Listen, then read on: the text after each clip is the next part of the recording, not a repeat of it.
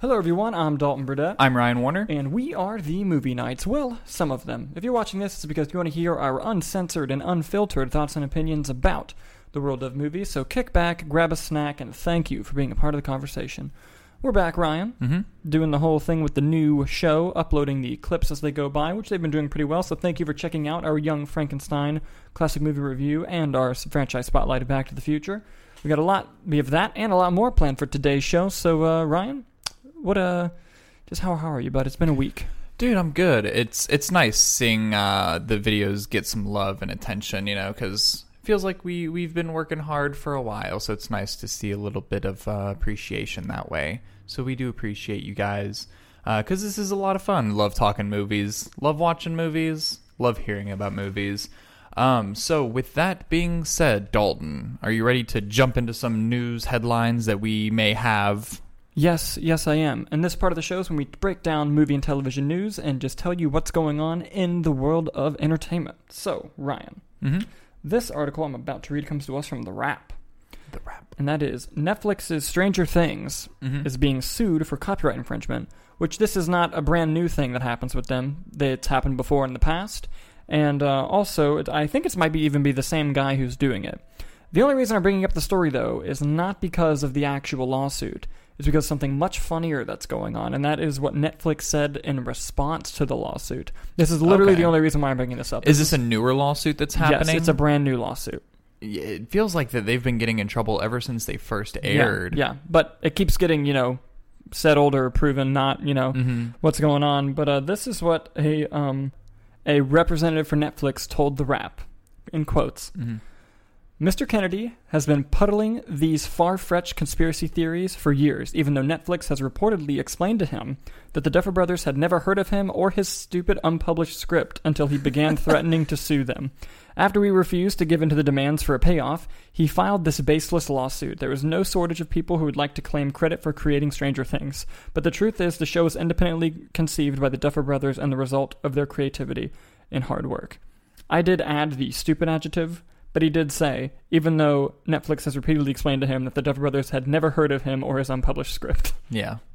So, uh, savage words coming from the representative from Netflix. I mean, it sounds like uh, Stupid was in there originally, but his PR person was like, you can't do that. Yeah, no, it's just, you know, I, if I was, you know, working for Netflix and one of my biggest shows of all time was constantly being sued for, you know, like, you stole my idea, of course I'd be a little fed up. And I would say something worse. I thought that was actually pretty tame for what's actually going on. Oh, absolutely. And they have to be fed up. Like, think Yeah. about it. Ever since St- Stranger Things ever got aired, like, Mhm. this guy has been going after them. So, of course, you're going to get fed up, especially since it's been settled before and it's come back that, like, you know, this is the Duffer Brothers' idea and this Yeah. is their creation.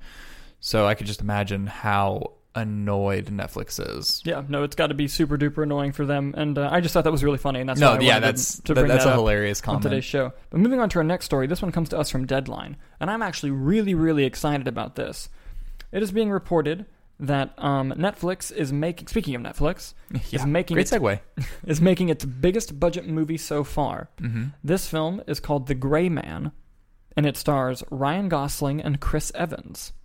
Hmm.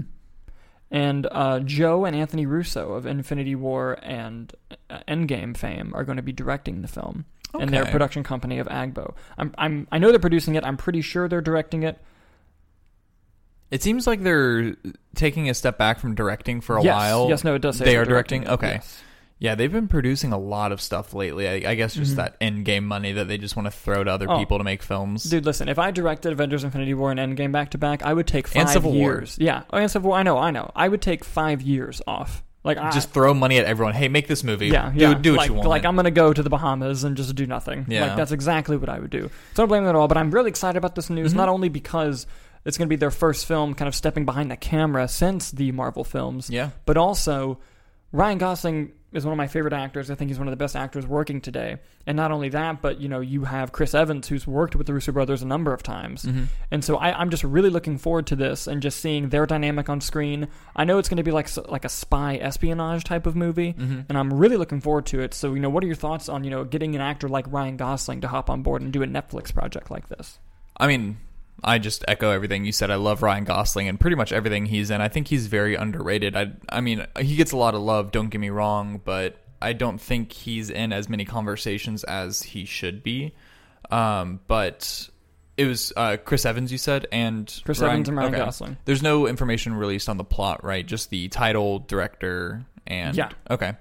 Well, uh, the only thing we know is like it's going to be like a mono y mono type movie of like Ryan Gosling versus Chris Evans, Okay. and like trying to go after the same thing. Is sort of sort of what we know about it. Okay. That'll be interesting to watch because I Mm-hmm. don't think we've seen them in a movie together, at least not to my knowledge, No, I off the top so. of my head. Yeah. Uh, and those are two fantastic actors, I think. Um, and it would be nice to see what the Russo brothers have in store um, coming off of Marvel fame and uh, having that Marvel money to do it pretty much whatever they want. I That that'll get you some creative freedom if you make the biggest movie of all time. Yes, absolutely, and that that makes sense as to why Netflix is just going to give them whatever budget they want. Yeah, and yeah. you know the Russo brothers are going to put that budget to good use. Oh, yeah. Oh, whether it's great CG, whether it's great locations, a bigger cast. I mean, you never know because Mm-hmm. Yeah. naturally, after making those huge movies, who knows who wants to work with them? You know, maybe they're going to get some huge talent, just add to it, and it's going to be a star-studded cast. You know, um, but good for Netflix for you know dumping them a bunch of money because they definitely uh, picked up Irishman, and Yeah. no other studio Yeah. wanted that, so they're willing to throw out money. Yeah, yeah. They they want talent. They want to keep showing that they mean the real deal. So they're going to keep doing it. I think that ice cream truck finally drove away. yeah, Sorry if you guys could hear that. I just wanted to truck through it because I hate stopping the show for little dumb things like that. yeah. But uh, moving on to our next story. This one comes to us from Deadline. Mm-hmm. Uh, this is just something that I thought was rather interesting because um, for any of you who know us and know just you know the things that we do, uh, we make we're independent filmmakers. We haven't made a feature yet, but we make tons of short films. We were supposed to make a film back in April, but then it got pushed back because of COVID, and now we plan on shooting it in September. However, and we gave our exclusive details on that film in episode 15 of the Great Movie Radio Show, one of our great partners. So give that a listen, please. Wow, great plug, dude. You're just on Dude, top of your game I, right I'm now. trying, dude. I'm trying. I'm trying. Holy shit, dude! I'm but, uh, impressed. but anyway, um, just speaking of you know shooting in this weird time. yeah. Uh, apparently, Warner Brothers, because you know production on the Batman and a couple other of their movies are starting to gear up back in production again. Yeah. Um, Warner Brothers has set up an anonymous system for reporting coronavirus malpractice during shoots. So basically, obviously now in all the movie shoots, adjusting to the world that we're living in, Mm-hmm. there's going to be times where you know you're shooting and you need require masks, temperature checks. I don't know the specifics of what's going on, but obviously that's a lot. It's a lot of strict things to handle. Mm-hmm. And movie sets are very time sensitive. You have to work and you have to move on movie sets, or else you're going to be wasting money. Yeah. And so I think that Warner Brothers anticipates some filmmakers trying to slide those new coronavirus rules Mm-hmm. and and for the sake of time, but I'm glad that they've now set up a hotline to people saying, "Hey, if you see this happen on set, you can anonymously report it. We'll send someone out to investigate and make sure that everything's being done correctly." Mm-hmm. I, I think this is a great move on Warner Brothers' part. I wouldn't be surprised if more studios follow suit and follow through and do this as well. Yeah. Uh, what are your thoughts on this idea of having this anonymous reporting base for you know not following the coronavirus cleaning details? Oh, I think it's fantastic, you know, because Warner Brothers is ultimately going to set up whatever rules they want. Like each day you get your temperature check, whether it's like every hour to make sure you're um, not showing any symptoms or running a fever. Uh, I think it's great that they are implementing this, and I hope that other studios echo this and do this as well, because ultimately you want your employees to be safe, and in this case, you want actors, behind the scenes, uh, crew, you want everyone to be safe, and not only doing temperature checks to show that you're being active in it, but also setting up the uh, anonymous hotline, I think will ensure that everyone is being safe um, because no one wants to be investigated for doing anything wrong. So just don't do anything wrong in the first place. And I think having this security blanket will definitely help the movie business take this COVID um, situation very seriously. That way, they are abiding by the Warner Brothers rules if they are shooting for Warner Brothers, or if another studio echoes this and takes this. That way, they can follow their practices and make sure that they're abiding by their rules. So, I think it's a great system that they set up, and mm-hmm. honestly, I'm totally for it. I think so too, and I also think just announcing that the system exists will prevent preemptive people being like, maybe we can get away with it, and then they hear that they have this, like, oh, maybe we shouldn't even mess with it. Mm-hmm. So I think it's good to not only get out on top of what they potentially see happening, but also I like that they're taking an inward, realistic look of like, we think people might try to take advantage of the And situation. they're being very And- proactive with Yes, it, yeah. which is fantastic because that's honestly the last thing you want to hear is like, oh, you know, 13 people caught COVID Yeah. on a Warner Brothers shoot and then Yeah. they put this in. It's like, they're getting ahead of the game, which is Yeah. fantastic in my eyes. Yeah, yeah. And so I'm glad they're doing this. I wouldn't, like I said, I wouldn't be surprised if more studios you see Adopt this coming this, out yeah. and doing that. But I just thought that would be a cool thing to bring up because it's you know something unheard of. We've seen in the movie business before, Yeah. so I figured that would be it. And uh, on our last story, before we move on to our next section of the show, uh, Christopher Nolan's Tenet has unfortunately been indefinitely delayed. It's been taken off of the Warner Brothers release calendar. Delayed. Boom. You know, I didn't want to have to fire you on camera. Tentatively delayed. I hate you. that was good. I'm sorry. Win, lose, or draw. Always Win, go lose, for or it. draw. Always go for it. No, but uh, Tenet has been delayed indefinitely. It's Mhm. taken off the release calendar, which breaks my heart in half. Not only because I want my job back at the movie theater, Yeah. but also just this means that new movies and theatrical releases isn't coming anytime soon and with the news just keeps getting worse and worse with that so it, it really is just a heartbreaker you know luckily i live in a city where an experimental movie theater has opened up and they're playing a bunch of classics you know i've gotten to see tons of classic movies on the big screen i just saw raiders this past weekend raiders of the lost ark and you know i it really hurts me because I, I cherish the theatrical movie going experience more than I cherish probably personal people in my life. hmm And it just it it it breaks me. It really hurts me. And not just that, but it's a new Christopher Nolan movie, so I want to see it really bad. Yeah. But I'm happy that they're committed to the theatrical exposition for this film. You know, they want people to come back to the movie theaters. They want their movie to do it.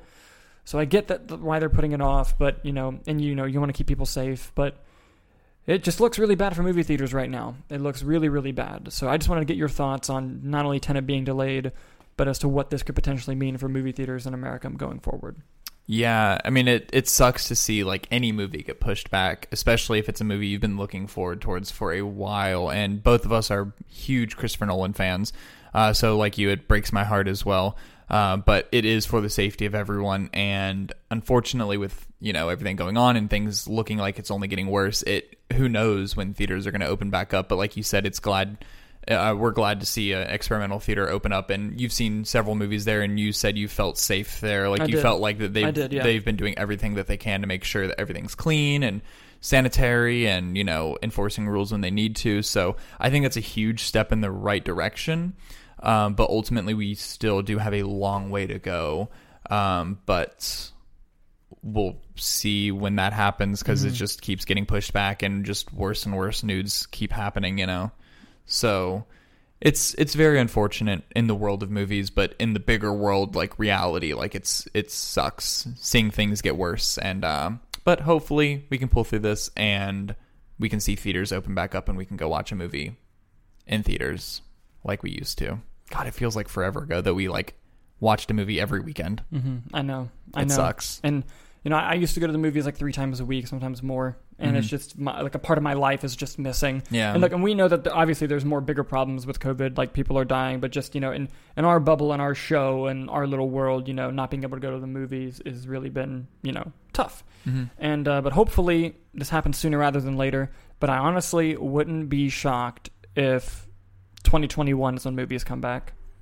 I wouldn't be shocked if that's eventually what we have to resort to. I don't want that, Mhm. but at the same time, who knows what studios and theaters are planning right now? Yeah. So we'll have to wait and see. But All I know is the Oscars for the next few years are going to be really strange. Bloodshot might get, or yeah, Bloodshot might get a Best Picture nomination. You know who might win though? Invisible Man. yeah, you know, Because who, so far that's the best fucking Oh, movie of this year. I agree. And you know who might get a um a uh, Best Actor nomination? Ben Affleck for The Way Back. oh my god, yeah. that would that would make me so happy. But just think about it. Like think about the ramifications of pushing back all these release dates, right? Mhm. So so far theaters have only been open for January, February, not even March, Yeah, right? for March, For March, Mhm. all of March or most of March? the first three weeks of March. Okay. So like obviously they said that they might change some rules to the Oscars for this next Yeah, year if you planned on releasing Mhm. it, but and unfortunately they extended the window to February of 2021. But I'm thinking at this point, would it be easier to just cancel 20, 20 movies altogether, and then anything that came out in 2020 is just eligible for the 2022 Oscars? Mhm. You know, but yeah, so looking at the bigger picture of movies, like the Oscars are going to be super strange these next few years. I would say the next 5 years Mhm. is the window we're looking at for just until things go back to normal in the world of movies and release dates and Yeah. all that. Yeah, no, so it's going to be wacky. It's going to be wacky. yeah, it sure. it really will, it really will. hmm But uh, ultimately, we'll have to wait and see. You know. Yeah, yeah. Well, uh, on that somber note, Yeah, right? we're gonna we're gonna go ahead and move on to the next version, or Jesus Christ version Section. section. Thank you. Yeah. We're gonna go ahead and move on to the next section of our show, which is classic movie reviews. What is that? Well, what we do is Ryan and I like to watch a classic movie and give our thoughts and opinions on it in the modern age, the modern year. Mhm. And what is a classic to us? That is a movie that is in high critical standing, has a following of fans, and came out at least 25 years ago. So, Ryan, what movie are we going to be reviewing today? Blues Brothers. We are reviewing the 80s classic Blues Brothers, directed by John Landis, starring Dan Aykroyd and John Belushi, who was taken from us way too soon. hmm But uh, I I thoroughly love this movie. I, w- I wish our friend Adam was here. Yeah. that, that dude's a huge Blues Brothers fan. He could talk about it for hours. Hours, yes. And uh, I I'm really glad that we chose to do this one because it's just not only is it such just a funny, hilarious classic, but it was one of the first like successful Saturday Night Live original movies because like the Mhm. Blues Brothers just started off on SNL with the amazing appearance by Dan Aykroyd and John Belushi. If you've never seen the original Blues Brothers SNL appearance by them, you have to watch it. It's amazing. Um, but um, go, going right into this movie right away, you know, right from the, the opening and the beginning scenes when uh, John Belushi's character is getting out of jail and Dan Aykroyd goes to pick him up, it just sets up the type of characters they are with the editing and in jokes, it, the jazz and blues music that it has in the opening scenes. I love the opening credits, like the dun dun. It has their names. It's so good, and uh, it sets up immediately the relationship that the two brothers have. Um, and it immediately goes into my favorite scene in the movie, hmm which is right in the beginning, and it's when they are at, uh, when they visit the Penguin's office, Yeah. and uh, there's a great scene where they go in, and obviously they're cussing and sinning, and this nun who they call Penguin is just beating the hell out of them with rulers, and they keep swearing, and she keeps hitting them. hmm And you know, while they're doing that, uh, she informs them that they need. I believe it's it's not. It doesn't seem like that much now, but I, I want to say it's like three thousand dollars or maybe ten thousand dollars. It's like this Something like this that. small yeah. amount that um, they need, or else you know their orphanage that they grew up in is going to go under hmm and uh, they kind of don't want to help at first because they obviously were troublemakers growing up. But you know, you can tell that they really care about what they live and they care about Penguin, even Yeah. though you know that that was still like their mother figure. So th- th- there may be hard feelings there, and they may have gone off on their own path, but you can tell that there's still loving feelings there. And this movie came out in like 1980, Mm-hmm. and I'm pretty sh- I'm pretty sure this was the first use of it. But at one point, when Penguin is hitting them, one of them looks at the other and says, "Man, fuck this noise." and I just never knew that they said that in that Yeah. movie. So when I rewatched it, I laughed very hard out loud, and uh, but I love that little sequence. And then you get to the scene where they go to the church, and they James Brown is the pastor. A lot of famous musicians oh, in this tons movie. of cameos in this movie. Aretha Franklin's in it too, Mhm. so good. But uh, then you see the famous God light come down and it go over John Belushi, and he does the dance, and he's like, "We're on a mission from, From God. And that whole running joke throughout the movie is so there are so, So many great. good, solid running jokes throughout the oh movie. Oh yeah, oh yeah, and just there's great musical dances and bits too. Great Mhm. songs that are included. Uh, the third act, or I'm sorry, the second to third act break sequence when they're at the place performing, and the guy comes out and does the Heidi, Heidi, Heidi, Mhm. and the whole audience is participating. It's such a fun and such a great wacky movie, Yeah. and I love just how blunt and silly the Blues Brothers are. like, well, I love the scene when Elwood takes uh, the can of glue and sprays it to the thing and looks at um, Joliet Jake and goes, glue. Strong stuff. Just keeps running away with them. And like he just loves like white bread toast. Like that's just Yeah. his favorite thing to eat. Such such a fun and such a great movie. Um, before we dive into more specifics, just give me some of your overall thoughts on the movie and just like kind of what it means to you when you watch it.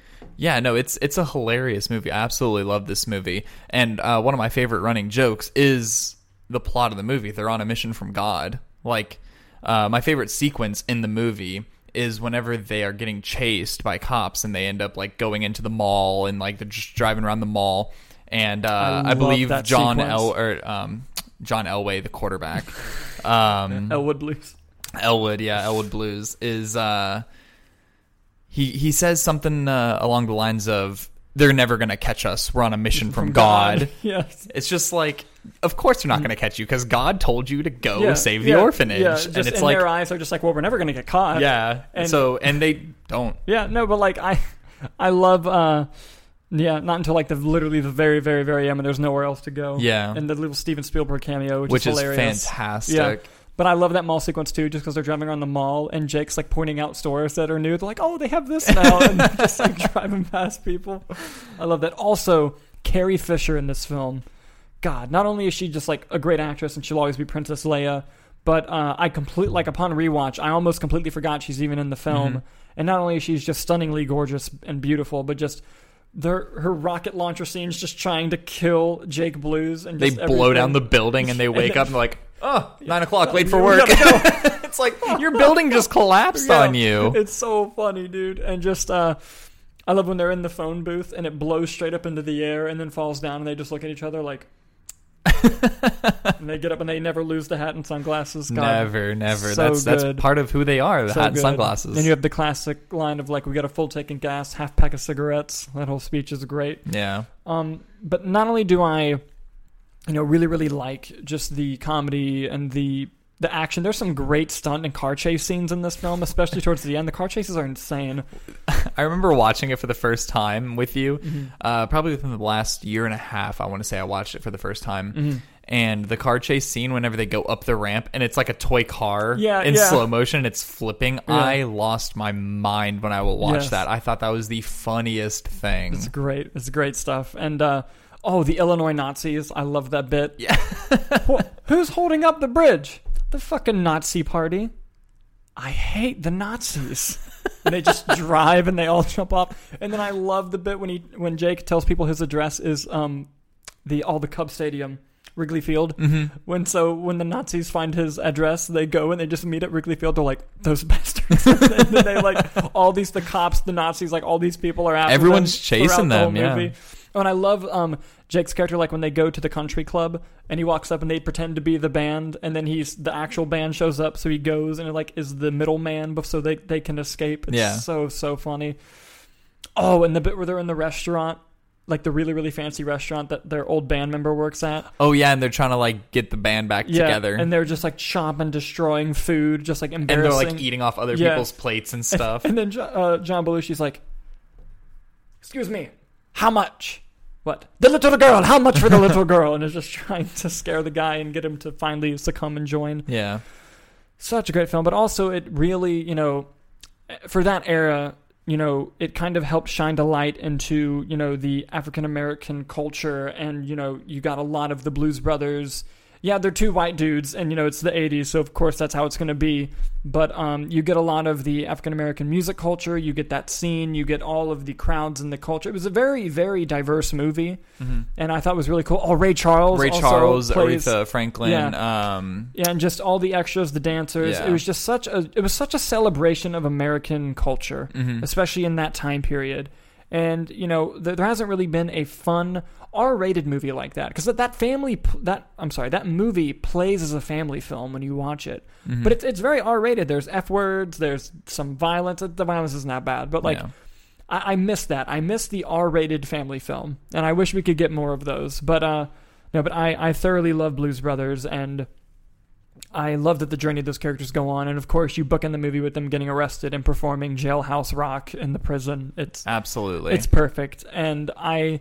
It's just it's such a funny movie, and just I, I feel like I'm repeating myself, but I, I'm being genuine in how much I Mhm. love this film absolutely. and just how well constructed the scenes are. John Landis is a phenomenal director, and Mm-hmm. so not only are the comedic scenes funny, but like like we said, the car chases, the big action scenes, Mm-hmm. just everything, and just the amazing performances from John Belushi and Dan Aykroyd. Absolutely, and they so good, iconic. iconic Oh, absolutely, characters. absolutely. Something that's still around today. Like they still have Blues At Brothers shows at Universal. Universal. And, and crowds always gather to watch them. yeah, absolutely. Um, they not only have like comedic lines and moments, but like they have comedic editing as well. Like the end performance, whenever it's Yes, like yes, them, yes. and then it cuts to like some Broadway like style where And- everyone's and like the- wearing tuxes, yeah, and the dude's and- outfits changes. Yeah, yeah. like just out of nowhere, just whenever it cuts, and then it cuts back to them, and they're wearing their normal garb, and it's like Mm-hmm. That's funny. It's it's funny use of editing, and I'm glad Yeah. that they because it seems like they don't take themselves seriously, which adds another layer of fun to it. And it does have a lot of heart, like you Oh, said, yeah, about like celebrating American culture and Yeah. how diverse America and, is. and bringing like it's about saving an orphanage, you know, and just like that base line of just you know sometimes you have to get yourself in trouble to help somebody else, Mm-hmm. and it really shows like the Blues Brothers. While they started off in SNL, in this film, they're they're really complex characters, and that they love you know getting in trouble and shenanigans, but at at the core of their hearts, they just want to help yeah. especially Chicago. And it was just such a fun thing to see. And they don't really make movies like Blues Brothers anymore, and I wish they did. I wish they did. But uh, what are you going to give your overall rating and grade to for the Blues Brothers? Oh, five stars out of five. Five Easy. stars. Yeah, I do not honestly see a negative about this film. I think this film is perfect. The word I don't really like to use when describing film, but Yeah. uh, th- this is easily one of those films that you could say is one of the hundred films in my top ten. Oh, yeah. is a famous line we always say, yes. and this it's is a great film. easily one of the greatest movies I've ever seen. It's fantastic. Yeah, and if, if they ever were to put this in theaters again, I would go see it immediately. Absolutely. But what about you? What are your uh, what's your grade for it? Uh, I would give it an A. Okay. The only thing preventing it from being an A plus is there there are some the script overall is really funny and where they're going like you have to buy into the world a little bit but there are some places in the movie that I feel like the improvisational aspect of the movie hit hit a corner Okay. and they had to like do something to just kind of get around and get out of it and that is a little bit noticeable mm-hmm. but that's it but it bothered me enough to where sometimes in the movie I'd be like okay need, let's go to the next thing Right. probably could have been just trimmed down a little bit more. But from what I understand, they trimmed a lot because apparently the script was like huge when, Really? they, when they wrote it. Yeah, I think Dan Aykroyd and uh, John Landis wrote it, Mm-hmm. and uh, yeah. But I I love this film, and uh, I'm really glad that we got to watch it again. It was so. Yeah. It's a it's, It's- honestly it's- a great film. It's always a good time. Always. and it is one of the few films that truly has heart and Yeah. cares about it. oh yeah, and it's R rated. I miss that. Yeah. I missed that. You Yeah. can make an R rated movie and still have it be heartfelt and amazing. and I feel like a lot of movies that we've seen lately, like whether it's new or older movies, it just doesn't feel like they have that same kind of heart. Yeah. Like the last movie that felt like it had heart of the classic movies would be Clerks. Yeah, and even then, that like filthy, raunchy movie, it did have heart in it. And Yeah. Clerks Two even has more heart. Yeah, absolutely. And I absolutely like that's a huge, huge positive when watching Mm-hmm. a movie because you can tell the filmmakers really care about the story they're telling. Oh yeah, and they just care about the characters so much. absolutely, absolutely. So yeah, so th- that'll be our little classic movie review for the Blues Brothers. Thank you. Now we're going to move on to the next section of our show called Movie Hot Takes, where Ryan and I pick a hot take about a discussion in the movie world, hmm one that's probably unpopular, and kind of defend our point as to why we have that hot take in the world of movies. So, also use this opportunity to leave your own hot takes in the comments below. So, Ryan, what is your movie hot take that you have for us this week? Well, funny enough that we just wrapped up classic movies because mine has to do with classic movies. Interesting. Uh, so typically, whenever someone talks about classic movies, you like to think this movie is generally good, right? Um, especially when people talk about like, oh, like this is such a classic, it's such a good movie. Like when you talk about Lawrence of Arabia, which I haven't seen, but that's typically regarded as a good movie. Mm-hmm. Yeah, Uh, Citizen Kane, another movie I haven't seen, but that's regarded as like the greatest film of all time. I'm adding these to our classic movies list so Yeah, you can oh, get to absolutely. watching those. God, Citizen Kane's great. Uh, honestly, that is where this discussion center, centers around. I've heard Citizen Kane is very boring and not good. But what my point is specifically in the movie I want to talk about is Forrest Gump. That is regarded as like a fantastic movie. Everyone I know absolutely loves that movie. I think that movie is good. I don't think it's fantastic. I don't think we should love it because the mainstream, if you will, tells us that this is a movie we need to love. Um, I think it's boring for most of it, but I think it's a good movie. I think it has heart. I think it has the good message, but I don't think it's fantastic. I don't think it's like this outstanding, groundbreaking movie that everyone likes to think it is. Uh, but that's the beauty of subjectivity uh, and the Which beauty we just talked about last week. Exactly. Um, so that is one example. Another example, which I'm going to catch a lot of heat for from Kyler, is uh, Good Will Hunting. Everyone that I know, everyone's mother that I know, everyone's grandmother that I know absolutely loves this movie. This movie is fantastic to them. I didn't even finish it. I got like 30 minutes into it and fell asleep, and I wasn't even that tired. I was watching it around uh, 5, 6 o'clock, and I just fell asleep after watching it. It's just boring, just because the classic movies and movies that people think are top of the class, top of like above all these other films doesn't necessarily make them good. And that ties directly into the subjectivity of film. And I just, I don't think that people should go into movies with a mindset of like, oh, everyone thinks this movie is great, so I'm going to think this is great. And that's not the case. It may not, you, you may not sit well with it, just like I haven't sit well with Forrest Gump. I just think it's a good movie. I think it's long. I think it's boring, but it's good.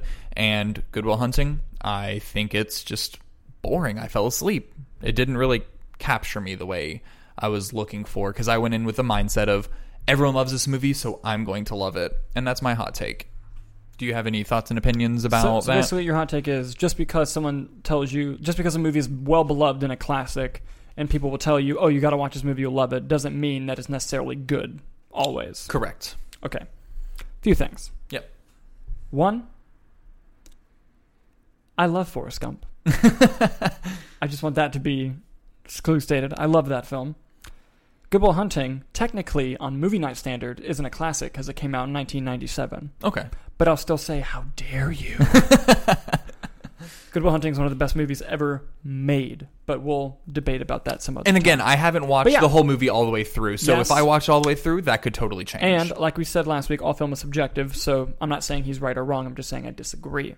However, on the general concept of just because a movie is considered a classic and it is in high regard doesn't mean you have to like it. I agree. Um, there are classic movies that I dislike. The one off the top of my head that I'm thinking about is a movie called Stagecoach. Okay. With it's an early John Wayne movie. I thought that movie was very boring. I didn't like any of the characters. There now there are some really top of the line stunts in it, especially for like early cinema like that. I think it was the 30s it came out. Mhm.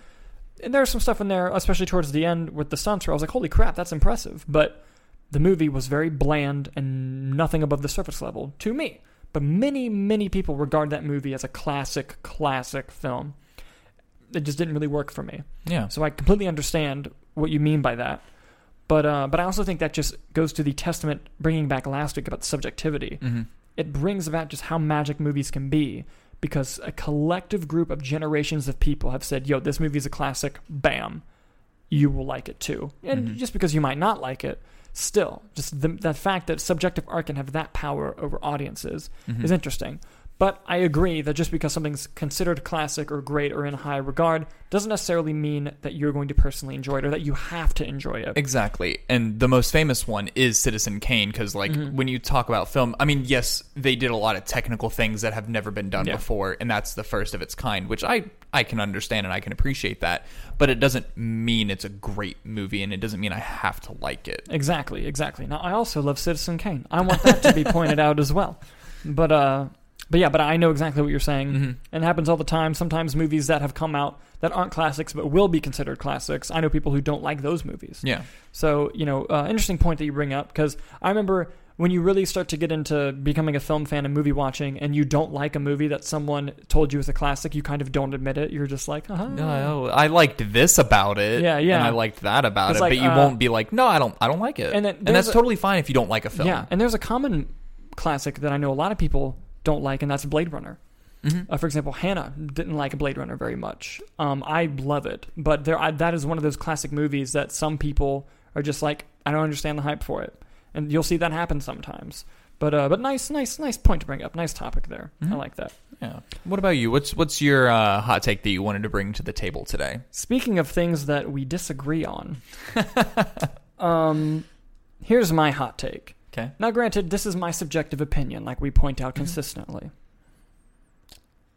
In my opinion, there is no such thing as a good Friday the 13th movie. I think the ones that I've seen, I haven't seen all of them. Mhm. The ones that I've seen are trash. And the reasons why I don't watch the other ones is because the people who have seen them, who I know, like in the film fan world, have told me they're trash. Don't watch them. So, in my opinion, and I've seen Friday the 13th Part 1, Part 2, Part 3, Jason X, Jason Goes to Hell, and um, Takes Manhattan. I haven't seen Takes Manhattan. Oh, that's Nick who's seen that. I've seen I've seen five. I've skipped four. Was it Freddy versus Jason? No, I I, I have also seen that, Okay. but that's not it. Yeah, I've seen one, two, three, five. Is five Jason Goes to Hell? Maybe I'm thinking of the same one. Maybe. Yeah, but I, I haven't seen all of them. There, there's two or three that I haven't seen. hmm But I dislike all of them. And immediately when I say that, the first thing people go is like, well, what about the first one? What about the first Friday the 13th movie? you don't like the first Friday the 13th movie? What about the first one? And I'm like, the first one is also shit. I can't stand it. Because, oh man, because it is a Halloween ripoff. I love the original Halloween. So do you. Absolutely. Friday the 13th was made in response to Halloween's success, and the director of the film has even said that on multiple occasions. He's like, I was in the studio, they literally gave me a day, like Friday the 13th, like a holiday, and said, Halloween's popular. Do it. Now, I like the twist. It's a very good twist. They probably should have included that character in the movie more instead of just being kind of sudden. Yeah. But it was an that concept was interesting. The concept of the mother killing them instead of the child. I was trying to tread lightly, but yeah, that Spoilers. spoilers. It came out in 1980. But I'm pretty sure everyone, even if you That's haven't that's seen common it, they knowledge. know, yeah, it's common knowledge. Anyway, I also I like the makeup effects. Mm-hmm. Good job. Two things. And and, and, and a famous makeup artist did them. That his name is leaving me. I think it's Tom Savini, something like that. His Mhm. name's leaving yeah, me. Tom Savini. Yeah, but very, very famous makeup artist, and the makeup effects are very good. I just like everything else. There are entire sequences where I'm just like watching it, like rubbing my temples, like just like, oh my god, what are they doing? And it Mhm. is so, it's such a bad movie. Two's worse, three is worse. And, but now, I do want to point out, I am not taking away or denying the existence of Jason being a prominent horror icon. Mm-hmm. That's objective. Just look at merchandise sales Yeah. immediately Jason is an icon in horror. Everyone recognizes the hockey mask, which ironically didn't even come in until part three. Yeah. But I am not denying or taking anything away from that. I just think every movie that I've seen that character in is absolute garbage. And uh, what are your thoughts on my statement of not liking any of the Friday the Thirteenth films? And uh, t- tell me I'm wrong. as as much as I would love to tell you you're wrong, it is subjective. You know, it's Yeah, not going to yeah. sit well with you, and Mhm. obviously it doesn't. You know, but I I personally like those movies. I know they're bad. Mhm. Um, I do think the first one is the best one, but you know, like not being that guy. Like, what about the first one? Yeah. Like. You don't like it, you don't like it. You know, I'm not gonna like force it down your throat. I'm not gonna force you to like it. You know, uh, but I, I do think the first one is more enjoyable than the other ones. I do acknowledge that they're all trash, especially the newest one with Jared Padalecki. Like that one, ugh. horrible. Movie's horrible. But I watch it because it's a guilty pleasure. Like it's Yeah. it's it's mindless. You turn your brain off. You watch someone kill other people, and it's a slasher film. And I There are love some- slasher films. There are some that are really funny. Jason X was hilarious. Never seen it, but I watched a clip and I refuse to watch it because it looks like absolute dog shit. Looks terrible. God. I watched a clip from it when they're all like in this straight tunnel and then some like rock music yep. plays and they're Yep. like running around on the tube and some guy, and Jason like knocks their head off or something. I'm just like, Good stuff. oh god, I don't, I don't care to Good watch that. stuff. But um, it gave us Kevin Bacon. So I don't know how that's not a plus. Brian, looking for the silver lining since 1997. Am I wrong? No, not, not. But uh, but yeah, no. Uh, I like this segment of the hot takes and movies. But uh, yeah, I want the world to know that uh, there's no such thing as a good Friday the 13th movie, in my opinion. And uh, if you want to debate about that anytime, you know where to find my social media. Yeah, right. I, I have uh nothing but time. Bring it on. Oh boy. Uh, good, good stuff. Uh, but speaking of Raiders, franchise spotlight. what? You're talking about how you watched Raiders in the theater earlier. That was like 20 minutes ago. Yeah, speaking of Raiders. Man, We're now I'm moving at on to the section of the show called Franchise Spotlight, where we break down a movie franchise in detail and talk about each film. And this week's franchise spotlight is on the Indiana Jones franchise, starting with Raiders of the Lost Ark. Yes, good job, Brian. The segue was half there. Yes. So I actually got the opportunity to see Raiders of the Lost Ark in a movie theater recently, like I said earlier, Mm-hmm. and um, God, what a perfect movie! I'm so sorry. Yeah, I've been saying that a lot the past few weeks, but we keep picking bangers for these situations. bangers, absolute bangers of movies. Yes, and Raiders of the Lost Ark is just one of those movies, man, where it's pure cinematic magic hmm every time. Like from the opening scene to, you know, you don't even see his face, you just see his whip, his hat. He looks like a suave badass. And then he whips the guy's gun out of his hands and steps into the light, and it's sexy Harrison Ford. You're just like, dang, he's such a cool archaeologist. Like, what the hell? And then the moment things start going wrong, he becomes a regular dude, and he's Yeah. just like flailing around, doesn't know what to do. And that's one thing that's really a testament to the whole franchise, but especially in Raiders, is when he's in his element, he's like this cool, unstoppable badass. But the moment he steps out of his comfort zone, he's like, yeah. And anything bad Yeah. happens, he's just like, oh, he like freaks out, you know. yeah, it's so so funny. And um, And we get a young Doc Ock in it. yes, yes, in the opening, yes, Alfred Molina, Mm-hmm. Very very young Doc Ock, and uh, God, I, I love that whole opening, the iconic, like when he's looking at the idol and he has the sandbag, like it's such. Such Very fun stuff. and it's moment. all visual storytelling too. Like there's barely any lines in the first 15 minutes of that movie. Mhm. And then, you know, of course, as soon as he does all the hard work, it gets taken from him by his colleague and he has to go back to America. And then um, you get the great scene where the people come in and say, hey, the Nazis are trying to steal the Ark of the Covenant. We want to make sure that that doesn't happen.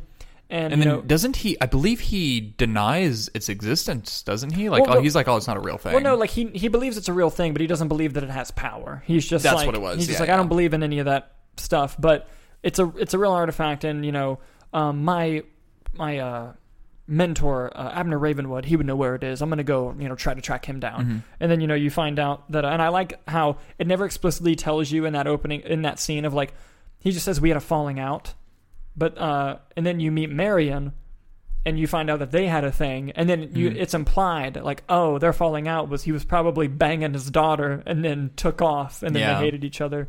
But uh, I love God Marion Ravenwood. What an awesome character! Like it's introduced and she's doing the drinking contest and she's pretending she's out of it just so she can win all this money. And then oh, and you get that shot when Indiana Jones walks in and his shadow's on the wall and you just see the hat and he oh, walks in badass. and she turns around Indiana Jones and just punches him in the face. I love the sound effects. the cheesy, just old Yes. classic sound effects. So so awesome. It's something that this movie that I guess people just forgot about. This movie is violent as hell. yeah, it really is. And like dude, like the end the dude's face just like melts and like people's heads explode. It's so great. Mm-hmm. Yeah. But I, I wish Indiana Jones stayed violent. Like um, we'll, we'll get to Temple of Doom. But but like but you know, I wish that they like so, what's your favorite violent. segment from this movie? Like, what, what's your favorite sequence or moment from this movie? Um, a couple things. Uh, I really quick want to point out the cinematography in this film is unbelievable, Mhm. and like I was gonna say, I love the shot when they're digging, and it's just the silhouette shot of the sunset and Oh, them yeah. digging. But my favorite sequence is when they're Raven, Marion, and Indiana Jones are escaping, and they run into that plane, and that big dude is gonna go up against Indiana Jones, and like Indiana Jones is just trying to sneak into the cockpit, and the dude sees him, and Indiana's like.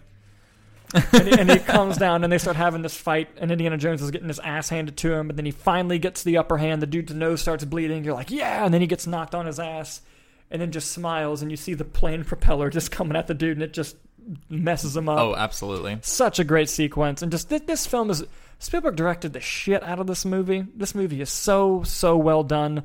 Um, and it's like it was a story by george lucas. It's a lucasfilm productions like Which is the- a very fascinating story on how they wrote it. yeah, and um, really, really cool stuff there. And like they even there's even a location that's the same location from A New Hope Really? with uh, when R two D two gets captured by the Jawas. Mhm. The scene where like Indiana Jones has the rocket launcher. He's like, I'm gonna blow up the Ark. Like it's the same oh, location. wow. That's cool. Yeah, really, really cool stuff. Uh, and I also love just the dynamic between Indiana Jones and Marion. Mhm. The uh, there's this great scene where they're on a boat, um, almost trying to get away, and it's like the first like intimate moment that they have, and uh, you get the great line when she goes, "You're getting too old to be doing this," and he says, "It's not the years, honey, it's the mileage," and uh, he. And they're sitting there, and he's like complaining that his whole body hurts, and she's trying to help him, and she's like, "Well, god damn it, where doesn't it hurt?"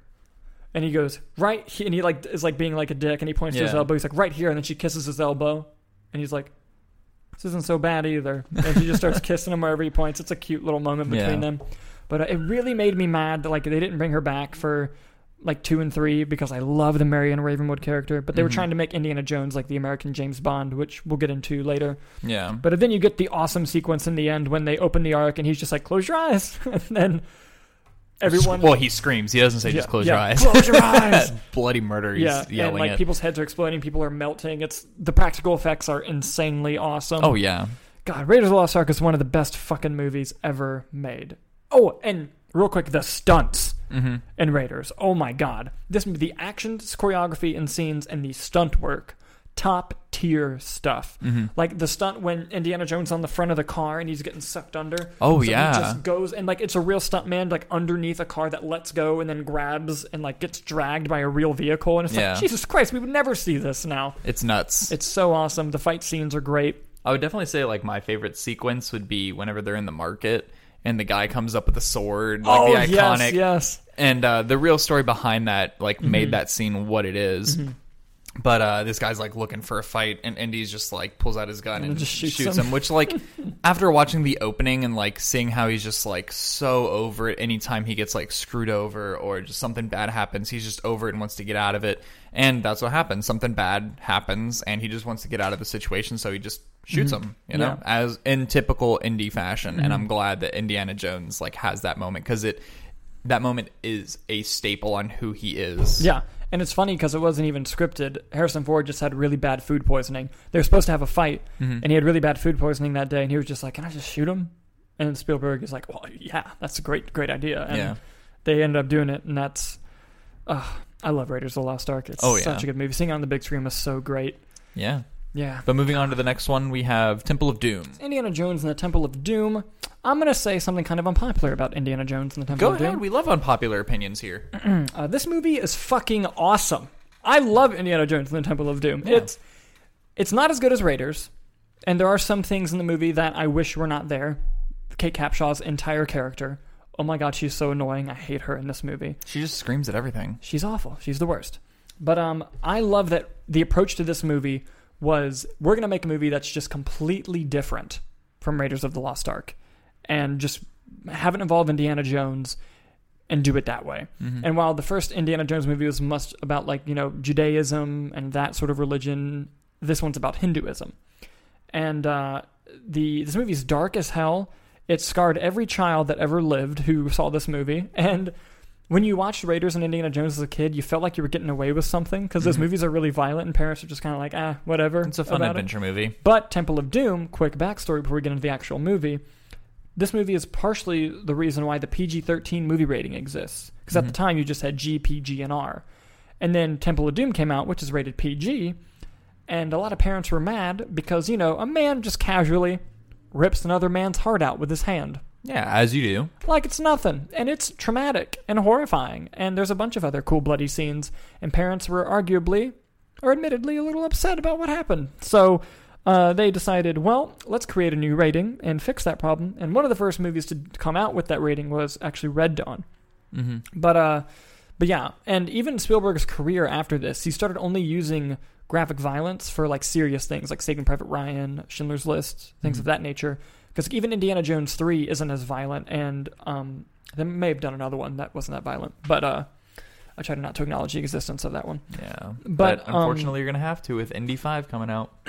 But uh, getting uh, into the specifics of the Temple of Doom, the opening scene, there's a great James Bond homage. Indiana Jones is wearing Sean Connery's tux with the little red Rose, flower, and it looks perfect.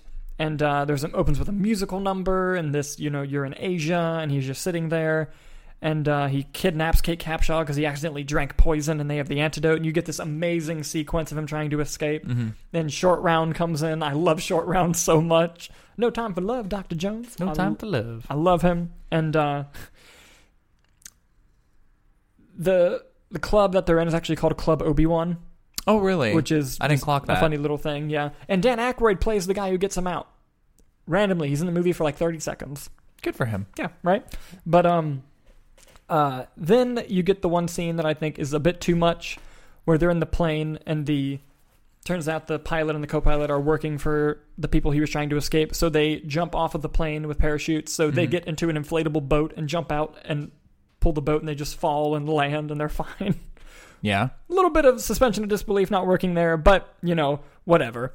Uh, but then you get into the real meat of this film, and you get to where they get to this temple in India or this little village, this really poor village, and a, a lot of these people are very poor, and Mhm. clearly it's this really sad something horrible's happened, and they take Indiana Jones and, and Kate Capshaw in short round, they feed them, and they start talking about you know what's going on, and Harrison Ford Indiana Jones talking to the main the main leader of the village, you know, is told like, oh, they took this sacred stone that we love so much. You know, Mhm. and in our religion, it, it brings love and peace to our people.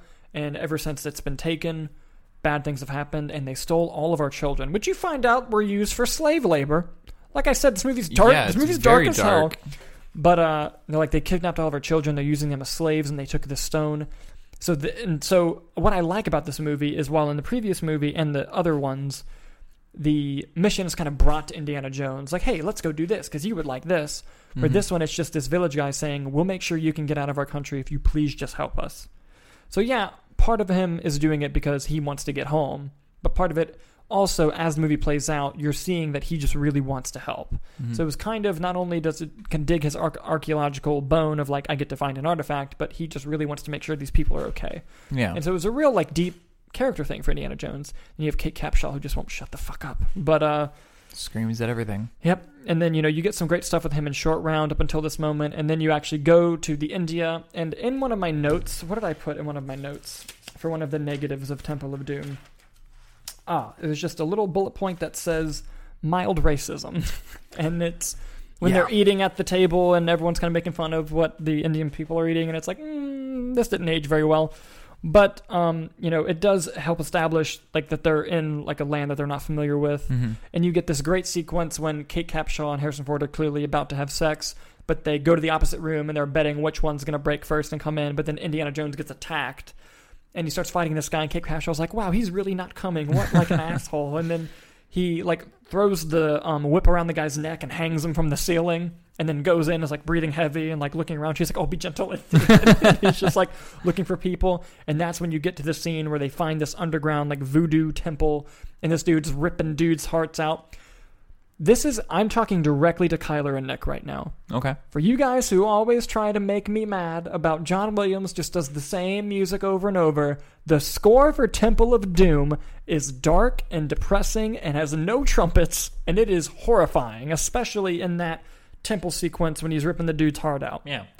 John Williams did that, and it sounds completely different and great. Fuck you guys. Star Wars and Superman's the same. stop that. We're gonna argue about that some other time. But uh, um, in Temple of Doom, you know, they go and try to stop what's going on. They see the stone that they're supposed to grab, Mhm. and so Indiana Jones goes in there, gets kidnapped, gets f- forced to drink blood, becomes evil Indiana Jones once he drinks the blood.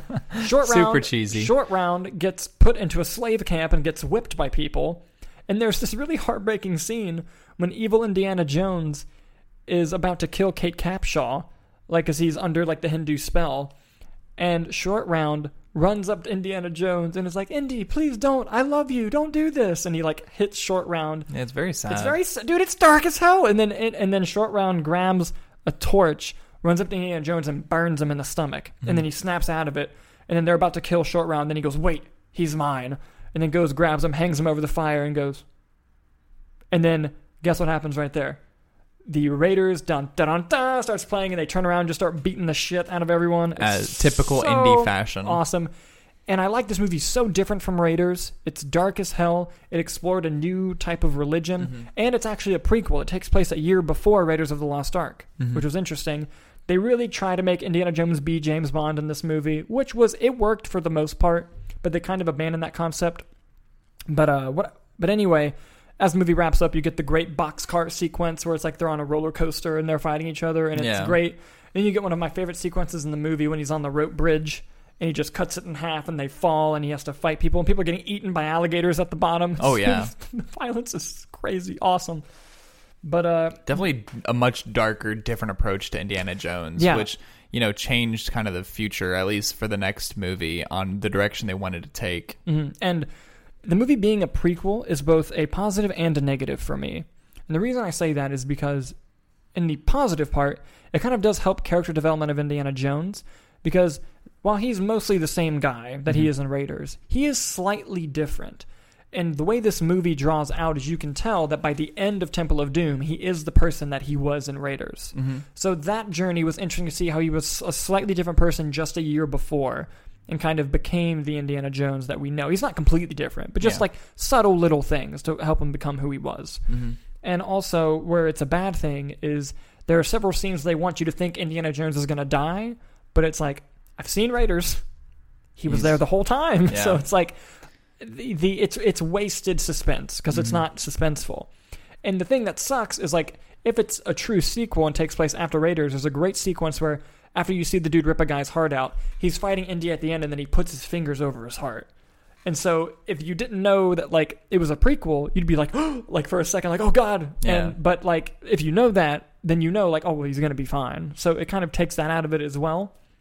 But uh while I don't think it's a perfect movie like Raiders, and I think it does have some issues, Mm-hmm. I, I really like Temple of Doom, although for years, even growing up, it was known as the one that's not as good. Yeah. And I think it might just because the dark nature of the movie and the actual content or the stuff that happens in the film, not the overall quality of the film itself. Mhm. But give me some of your thoughts on Temple of Doom, and I have one more thing to say about it before we go on, but go ahead. Yeah.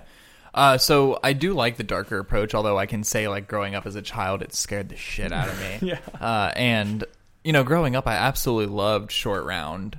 Um, Oh, yeah. I thought he was absolutely hilarious. Mhm. Uh, but that kind of ties into like the mild racism because he was very they- stereotypical yeah, and yeah. like it didn't really age well. Yeah. Um, but still, for what it was, looking at the time, I thought it was still enjoyable for the most part. But again, like thinking about it in today's date, like it's not something that aged well, and not just his character, but like a lot of other aspects as well.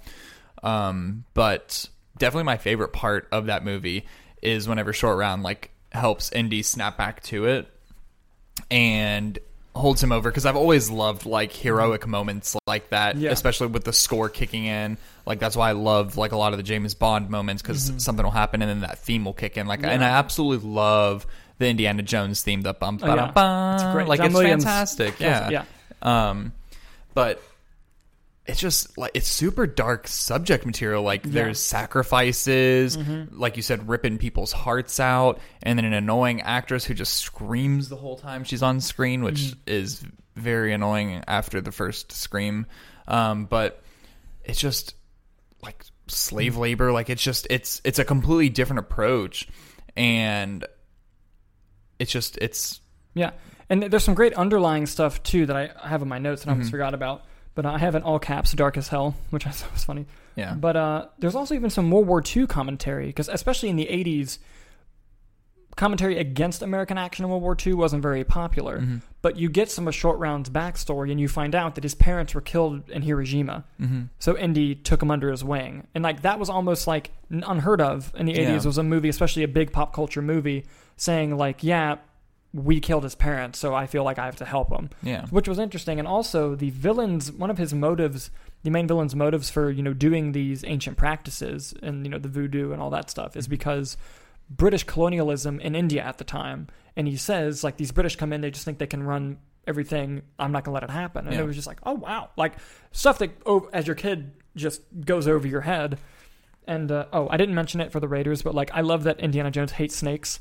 Yeah. And in every single movie, there's at least one scene where something happens with a snake and he like freaks out. I it. hate snakes. Yeah. And uh, last thing about Temple of Doom before we move on. hmm I've noticed something about Indiana Jones and Temple of Doom and doing research about it. Indiana Jones and the Temple of Doom was the original Star Wars The Last Jedi. And what I mean by that Okay. is Raiders comes out, Force Awakens. Yep. Most people love it. You know, yay, little complaints. Great. Then they do the next one. And suddenly, especially with Last Jedi, but Indiana Jones at the time, if you look at the complaints, that doesn't even feel like an Indiana Jones movie. That was so different. What the hell was that? Blah, blah, blah, blah, blah. You know, all that kind of stuff. hmm So in the third movie, They bring back characters from Raiders. They make it a similar story to Raiders. There's literally sequences taken from Raiders, and they kind of course corrected the third movie into kind of bringing it back to making it more like Raiders because of audience response to the film. Mm-hmm. Now, the difference is Spiel- Steven Spielberg made that choice, and George Lucas made that choice for Indiana Jones, where Disney made that choice for Last Jedi to Rise of Skywalker. And I think Last Crusade is better than Temple of Doom. I don't like Rise of Skywalker over Last Jedi personally. But so obviously there's some differences there, but that's kind of subjective. Mhm. But the whole idea of having a second installment come out, fans complain about it a lot and are very vocal about that. So they kind of take because originally they were going to make it like James Bond. It was going to be a different random adventure each time. yeah, And the original idea for Indiana Jones 3 was like a haunted house type of thing, like a haunted Okay. castle type of thing that they reworked and changed. But um, I, with that being said, I love Indiana Jones and the Last Crusade, the third movie, which we're going to get into right now. yeah. But I just That's an interesting like cinematic history tends to repeat itself. yeah. And I thought that that was just an interesting thing to point out is that with the thing with the Last Jedi, it wasn't a that's hap- things like that have happened before. Mhm. And I, like Temple of Doom, I think over the years people are going to look back at Last Jedi and appreciate it a little bit more. yeah. I still think that movie has problems. You know, this is not a Star Wars conversation, but I just saw the parallel between those two things and thought that it was interesting. Yeah, that is very fascinating to look at that and see how cinema history repeats itself because Yeah. that's a famous saying: history tends to repeat itself. And exactly. this is a prime example. Exactly. Um, but like you said, the Last Crusade is up next. yes. Indiana um, Jones and the Last Crusade. I'll let you go first on this one. Okay. Um, I will say one of the absolute, one of my absolute favorite things about this movie is the Sean Connery Harrison Ford dynamic, the father son dynamic, because Harrison Ford uh, is just. It, he feels like he is rejected by his dad, right? Like he just doesn't. They don't click. Yeah, they don't. Mhm. And I absolutely love that that dynamic grows as the movie goes on, Mhm. up to the end where because he always calls him Junior, Yeah. and he's like, "It's not my name. Yeah. It's not my name." And then at the end, he just kind of like accepts it because like Mhm. they have this whole character arc between their relationship, and I absolutely Yeah. love that. It's And- probably my favorite thing Yeah. about that Yeah, movie. and you find out that his name is Henry Jones Jr. for Mhm. the first time. You, you got Indiana after the dog. Such a, such a good moment. yeah, But uh, yeah, no, uh, I, I thought s- some of the beginning of Last Crusade, other than the opening flashback, which I thought was great, with River, uh, River Phoenix, yeah, God, who- which who, did such a good job. Yeah, God, rest he in was taken peace. way too soon. But yeah, uh, absolutely. Um, but I thought some of the opening after that initial sequence was kind of stale. But then Mhm. the moment Sean Connery shows up, like Raiders, it's just pure cinematic magic all the way through. This might be Sean Connery's best performance, and he's James Bond, and I love him as James Yeah. Bond. But like Sean Connery, amazing in this movie. He gets giddy over like the Holy Grail stuff, and they went from Judaism to Hinduism to Christianity, so it's like Mhm. another re- religion tie-in. And you know, um, the movie does a good job of presenting its facts and presenting its exposition. Like I forgot to mention in Raiders, it has one of my favorite expositional scenes ever, where um, someone's poisoned Indiana Jones's candy, and they're talking about where to find the Ark, and he's about to eat it, and then stops to speak. So Mhm. while you're getting exposition, you're also like, God, don't, don't, don't eat that, and it's it's a great scene. But yeah, Last Crusade um, also makes it fascinating because they have at the heart of that story is the dynamic between Indiana Jones and his father. Mhm. And while a lot of similarity between Last Crusade and um, Raiders of the Lost Ark, while it is similar in tone and similar in what's going on, the thing that makes it wholly different in a completely different dynamic working way is, like I said, the relationship between Sean Connery and Harrison Ford, and their chemistry is excellent. oh yeah, And um, it has the greatest transition shot in human history when he puts on the hat as a kid and dips down, and then when it comes back up, it's Harrison Ford. I love Mhm. that. And this one does take place after Raiders. I believe it was 38 it takes in, and Raiders takes place in 36. yeah, Um, but yeah, love, love, love this movie. Um, I love the girl in this movie, and then she turns out to be a Nazi, but I thought her performance was good. And I love the bit with Sean Connery. It's like she talks in her sleep. And Indiana just like I love the bit where they're tied back to back and like the house starts to burn, so they're trying to like and they're like get out. arguing and fighting about like petty Yes, stuff too yes. as well. So good. Yeah, I, I will say this is the funniest Indiana Jones movie. The humor I'd works. say. Raiders has some good jokes, but like this is the cons- most consistently funny, and but it also moves forward with its action like continually. Like it Mhm. doesn't sacrifice one for the other Yeah, because this has some great sequences in it as well. The uh, there's a great tank scene where it's like coming up against a wall, Which is and he's holding on to it. Yeah, it's Mhm. such a great. It gives me anxiety every time I watch it, even though I know the outcome of it. Yeah. But like, it's just like, oh my god, like you got like, because he's his bag is strapped to the Yeah. turret part, Yeah. and he Yeah. just can't get off of it, and it's so it's done so well. Yeah, it's it's great, and uh, I I love that it finally addresses him being a professor and like because he he goes into his office hours and there's all these kids like Professor Jones, blah, blah, blah, blah, blah, and he's like ah, ah one at a time, one at a time, and he like goes into Because his usually we're office. just with him for his adventures. yeah, and then he goes into his office and just sneaks out the window. Mhm. like it's just fun little shit like that. Um, it my it has one of my two of my favorite movie jokes ever Okay. and one of them is the joke about Marcus Brody who returns from Raiders, where they're like, "We're gonna find Marcus Brody," and then Harrison Ford does like this passionate speech. The camera's moving in on him, and he's like, "Marcus Brody's one of the most intelligent men I've ever known. He can easily disappear. He knows six languages. Can do this and do that. You'll never find him. With any luck, he's found the Holy Grail already." Then it cuts to Marcus Brody in Egypt, and he's like, "Does anybody here speak English?" And it's so damn funny. Such a great moment. hmm And uh, also, there's a scene where they're in a plane, Sean Connery and Indiana Jones, uh, Sean Connery, Harrison Ford, Christ, Yeah. and uh, Sean Connery is shooting at enemy planes, and then he completely shoots their own plane and like takes off the back of it, and then he pauses and just goes, "Son, I'm sorry." They got us. just like plays it off like they got hit. Yeah. It's such a great scene, and um, the chase sequences are so thrilling. hmm Um, the no ticket joke is also great when Harrison Ford puts on the disguise as like the ticket guy in the Zeppelin and throws the Nazi out the window, and everyone looks by and he just goes, "No ticket," and then everyone like pulls out their stuff. Like, so so funny. You get great scenes with Sean Connery and Harrison Ford, like when Harrison Ford's like, you know, you never talked to me as a kid, and then so Sean Connery's like, "What do you want to talk about?" Yeah. He goes, "Well, I don't know what to talk about now," and then Sean Connery's like, "Well, what are you complaining about then?" Yeah. And I think the emotional crux of the movie, and I love this film's third act when Indy has to go and complete the challenges to get the Holy Grail because um, Sean Connery gets shot, and so not only are there real sta- there's real stakes to like I have to get this or else my Yeah. father's gonna die. So it's uh, more personal rather than just you Mhm. know adventurous. And I love the scene when you know the Grail crosses the seal, so the temple starts to collapse.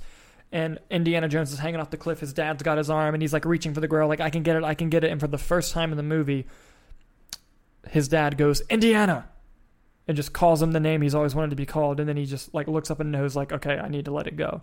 Like that's such a great moment in that Yeah. movie. And it's the emotional crux. And uh, do you have any negatives or in particular about the film? Uh, negatives? No, I don't think it's like a perfect movie by any means. Um, but I just I, I couldn't point like a negative out. But one thing that I absolutely love that ties into the relationship and the emotional uh, of the relationship between them is whenever the car, the tank, like goes off the cliff, Yes, and they think yes. that Indy was on it, which he was able to hold on to the cliff, Mhm. but they're all like looking over and they're like crying and like upset Mhm. that like Indy's dead, and then he like gets up, but he's like Yeah. ten feet away, so they don't see him, and he like comes over Yeah. their shoulder and like looks over to see what they're looking at, and it's just I love and that moment. Sean Connery hugs him and says, "I thought I lost you, boy." yeah, Oh, oh, it's so good, so good. so good. Uh, the only negative I have, other than Yes. like I thought part of it was stale, and um, it tries very hard to forget Temple of Doom, but uh, well, in what ways? it's just they don't even reference. They reference Raiders of the Lost Ark a couple times, and they Mhm. don't even mention anything about. Do you think that's also taking it in a different direction that they wanted to like stray away from Temple of Doom and like any connection to that? I think so. like on, on a filmmaking standpoint, not necessarily like in the movie. I think so, Okay. maybe, but uh, it was just kind of like you expect something, Mm-hmm. and you know nothing. And also, uh, I love that they uh, they kind of hit it on the head of like they want Indiana Jones to be like James Bond, so they cast James Bond as his dad. Like that's just that's Yeah. not a negative. That's just cool.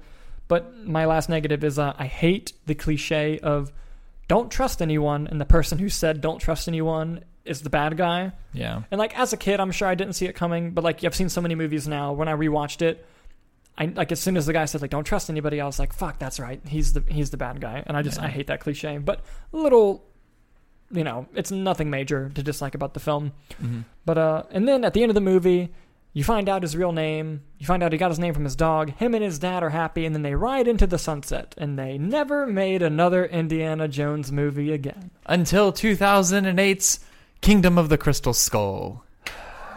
I also have notes.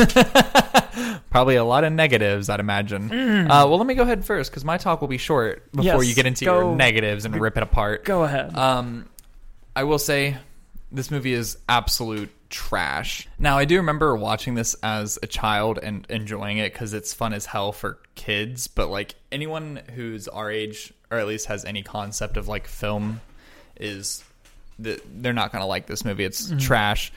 Uh, there's aliens in it because fucking what well, else they're, is going they're to happen? interdimensional beings, Ryan. They're not aliens. Whatever, same thing. God, you know, Nazis are back being the villain again because No, they, it's not. It's Soviets. Soviets. There's they even drive by a uh, a uh, college like protest that says I'd rather be dead than red. That's what it is. Yeah. God, how could I forget? I try like you. I try to block that movie out of my memory. Um, but it's. I, I will say my favorite part about this film is definitely when they're in the warehouse and he's like running and whipping the Oh, lights. the, the opening is awesome. Absolutely, the opening's awesome. it's fantastic. But Yeah. aside from that, there's really no positive. Shia LaBeouf's character I absolutely despise. I think he's just super annoying. Um, but Mutt- yes, Mutt Harrison Ford does. Huh? Mutt Williams. Yeah. he? God, it's just it's so bad. It's awful. And Harrison Ford, you can tell clearly doesn't want to be a part of this movie at all. One of my notes is Grumpy Harrison. and like Harrison Ford is one of the funniest actors to watch because you can tell when he cares, Yeah. and you can tell when he absolutely doesn't. he cared more about Call of the Wild. He absolutely did, and I don't blame him at all. Oh God! But anyway, But- continue. I didn't mean to interrupt you. But no, you're good. That's probably the only positive I have about this film is the opening sequence because I think that's rad as hell, and that is Indiana Jones. But the rest of it, like the CG, is horrible. The giant, like the chase sequence at the end with the giant killer ants, like ugh, it's so bad. It's so bad, and it just it feels like it's trying to be formulaic. And I think that's its biggest downfall. It's not trying to be its own movie, and with aliens or inter- interdimensional Yeah. beings, like it's it's stupid. Mm-hmm. It's it's I try like you. I try to forget that it even exists, but it does. And they're, they're gonna make a fifth one, so this one is in that universe. yeah, I'll believe the fifth one when I see it. Yeah, but but right. uh, I'll do my positives first. I really like the opening scene as well. Wow. Very cool. The um, entrance of Indiana Jones as a character, awesome. hmm Cate Blanchett plays the villain, and she tries very hard. Uh, she's giving like a stereotypical Russian performance, but she's killing it at doing that. Yeah. I like Cate Blanchett a lot. Um, they tried to add more to the story by I'm stretching by Yeah. uh, firing Indiana Jones as a professor, even though they undo that decision at the end of the movie, so it doesn't matter. And Marion was back. Marion Ravenwood returns, breaking the tradition of having it be a new girl. Finally, Indiana Jones isn't James Bond. I love Indiana Jones. I like him more than James Bond, but Whoa. but try not to be James Bond. You know what I mean? okay. So uh, I'm glad that they broke that tradition.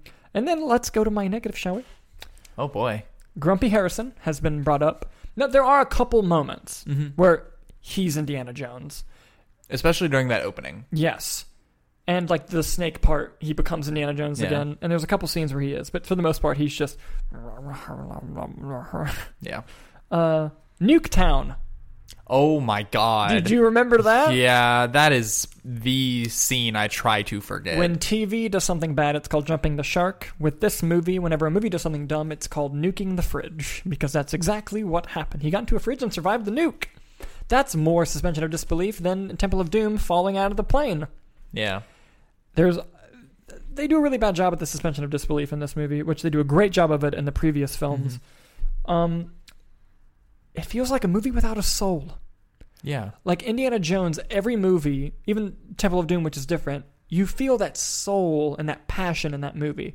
The movie just feels very stale, very bland, very CG heavy, mm-hmm. and it just takes the magic right out of an Indiana Jones film. Yeah. And having the sort of MacGuffin be sort of extraterrestrial in a way, it takes away from the grounded magic of the story. It just feels dead inside. It felt like a movie with a hollow shell. It didn't even feel like a Steven Spielberg movie, you know? God, movie makes It's a me shame. sad every time I watch it. It, it it honestly feels like just movie executives who are like, you know what people love? Indiana Jones. And you know what people love even more? Revisiting a franchise years later. Let's go ahead and make a movie to make money. Yeah. And that's what their sole intention was, is what it feels like, is to make money. Yeah, and also, um, remember the Tomb Ninjas Yeah. that came out of nowhere, then disappeared for the rest of the movie? yeah. Um, Fascinating idea. Yeah, but- and like the whole thing with Indiana Jones and his son did not work. No. And the reason and is they be- try to play. It feels like they try to play it like the Sean Connery yeah, one, but like, but like, but the thing is, the heart and emotional crux of Last Crusade was him and his father. Mm-hmm. You don't even find out it's his son till halfway through the movie, and then you don't have time to have like the bickering thing with that. You know, it just Yeah. felt very st- stale and weird. Felt shoehorned, and when you look at the original idea that, that he wasn't supposed to be his son, it's supposed to be a random character, which the movie works much better if that's the case. Mm-hmm. Um, Indiana Jones got married at the end. Good for him. I mean, I don't see that as necessarily a con, but uh, I'm I'm so glad that because like they do this thing where the fedora blows into the wedding chapel and Shia LaBeouf picks it up and he goes to put it on as if being like, "Here's the next chapter of Indiana Jones." And Harrison Ford just takes it and puts it on, and it's like they covered themselves there because I don't know if you know this, but in the um, press junkets for this movie, Shia Mhm. LaBeouf just shit on it. Like while, Did he really? Like while it was coming out, he was just like, "Yeah, this movie isn't very good." wow. And uh, before the movie came out, the producer of the film said one of them might have been, might have been Frank Marshall said, "If we do a fifth Indiana Jones film, Shia LaBeouf will not be a part of it." it was just like, damn, yeah. you got to give him for the balls, but. Uh, it- well, at least that's one confirmation we have about Indy Five. yeah, right. And uh, the the Soviet psychological warfare that they try was very out of place and weird. Movie is very just All over the place. Yeah, it's too much, and the script isn't as tight. Like the, it felt like they were trying because like in the other movies, they know the thing they're looking for, Mhm. but it's written in that they have a piece they have to find before finding the thing. Yeah. Well, in this movie, they're like, "Oh, let's find the thing. It's not here, but here's a clue. Let's find the thing. It's not here, but here's a clue." And it's like, "No, damn it! It's so annoying." Even if they were to do that, they would have to have some sort of like uh feeling like oh here's another clue but here's a very important piece of the movie that you need to know Yeah. oh here's another clue but here's also something else that really cool about a character that you don't know yet but like Yeah. Like Yeah. if they We're- did we're- something we're- rewarding yeah. like that Whereas, like for Last Crusade, for example, it Mhm. happens in Raiders and Temple too. But for Last Crusade, there's a sequence where um, they have part of a stone tablet that, like, so big goal, find the Holy Grail. Mhm. Little goal, find the rest of this tablet because we can't find the Grail without this tablet. yeah So when they go to find the tablet, they find the Knight's Shield that has the inscription. So it's like, oh, they found the thing they were searching for. They didn't go and find a piece of paper that says, haha, it's not here, but you'll find it over here. And then they go, they go and there waste like more hey time. this yeah. knight shield has this logo Yeah, but like it's Yeah. they naturally do it better because they have an overall goal and a little goal Mhm. rather than just being tugged around the whole movie like Yeah. this one.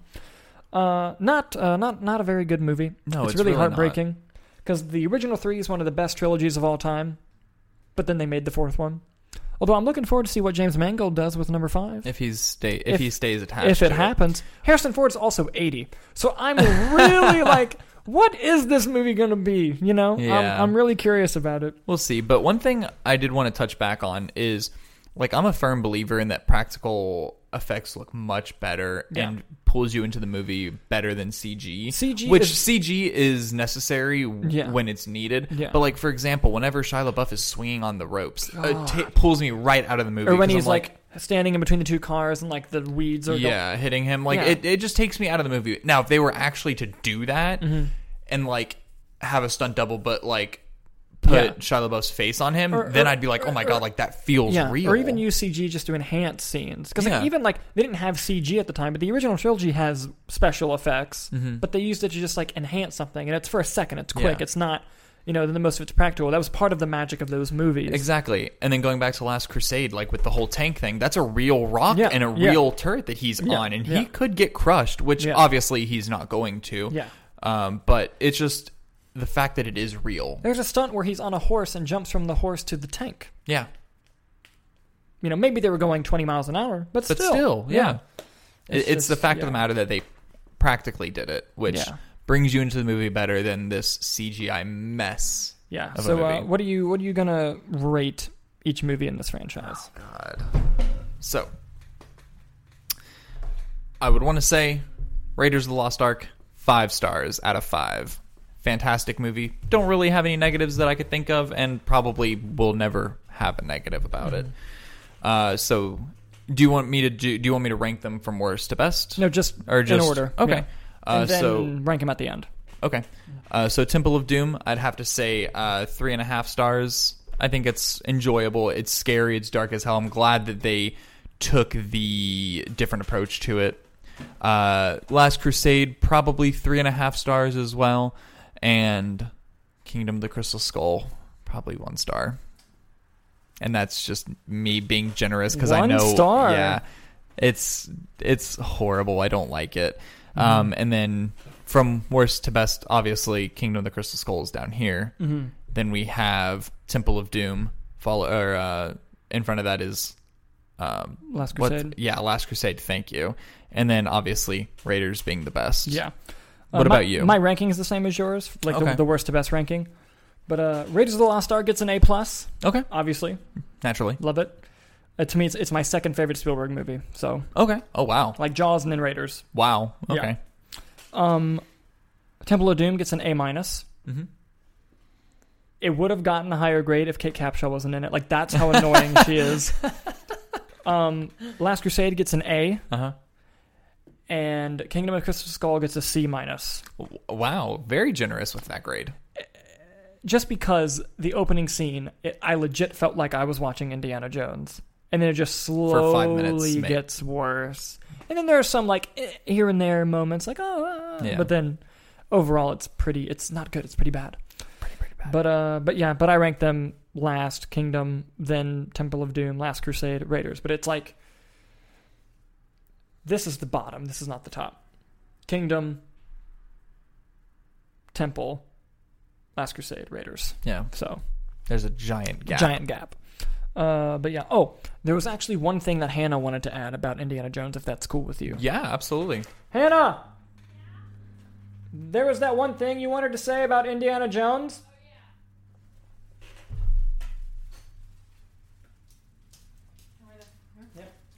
Uh, I just like to say that Harrison Ford is hot as hell in every movie, and I'm obsessed with him. Thank you so much. No arguments. Yeah. That is a very very very beautiful man. Especially Temple of Doom. Good stuff. He Good sure stuff. listened a lot of it. Yeah, but yeah, no, I just figured that would be a good perspective to throw in there. Yeah. Uh, but yeah, um, I think that'll pretty much do it for today's show. That's Yeah. it for franchise spotlight, at least. Anyway, uh, Ryan, do you have anything else you want to add? Yeah, so uh, I mean, if you guys are interested in doing this, if not, we'll find ways around it.